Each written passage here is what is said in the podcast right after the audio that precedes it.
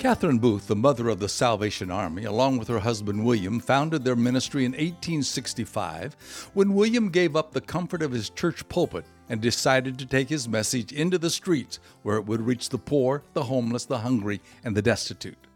One evening, Catherine Booth was speaking to a cross section of people, the elite and the destitute. A woman of financial means said to Mrs. Booth following the service, My dear, that meeting was dreadful. I looked at some of the guests and their faces were so terrible, I don't know how I will be able to sleep tonight. Mrs. Booth responded, But don't you know those people? Those people are your neighbors.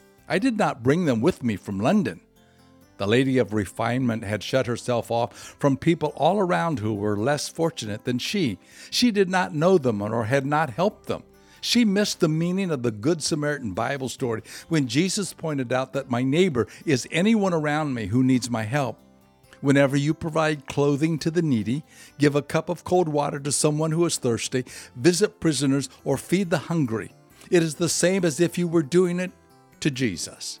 He notices and He remembers each of our humble acts of mercy. And this is Bill Hostler with today's key to confident living.